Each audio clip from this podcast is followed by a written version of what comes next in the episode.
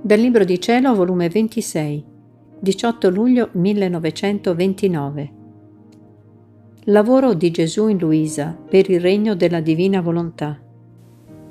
Mentre stavo sotto l'incubo della privazione del mio amabile Gesù e rassegnatissima, neppure ci pensavo che potesse svelarsi alla piccola anima mia facendo la sua breve visitina per darmi il suo sorso di vita, per non farmi del tutto soccombere tutto all'improvviso si è mosso nel mio interno, facendosi vedere tutto intento e occupato al lavoro.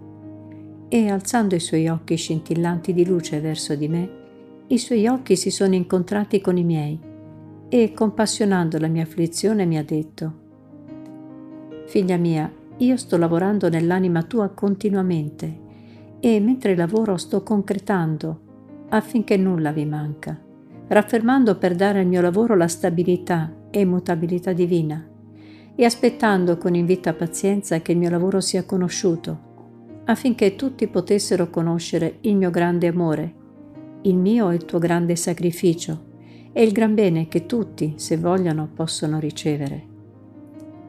Si tratta che questo mio lavoro è la rinnovazione di tutta la creazione, è l'accentramento di tutte le opere nostre e lo stabilire la mia volontà divina in mezzo alle creature operante e dominante in mezzo a loro. Chiunque conoscerà questo mio lavoro sarà un regno mio. Quindi avrò tanti regni per quanti conosceranno ciò che ho fatto e detto nella piccolezza dell'anima tua, e che fusi insieme formeranno un sol regno.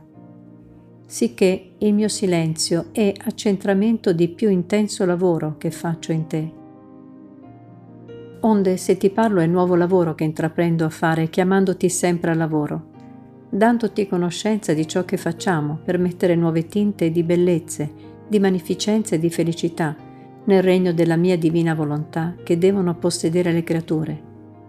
Se faccio silenzio, riordino, armonizzo, confermo ciò che ho fatto. Quindi il mio silenzio non ti deve essere causa di afflizione, ma occasione di più lavoro per effettuare il regno della mia volontà divina.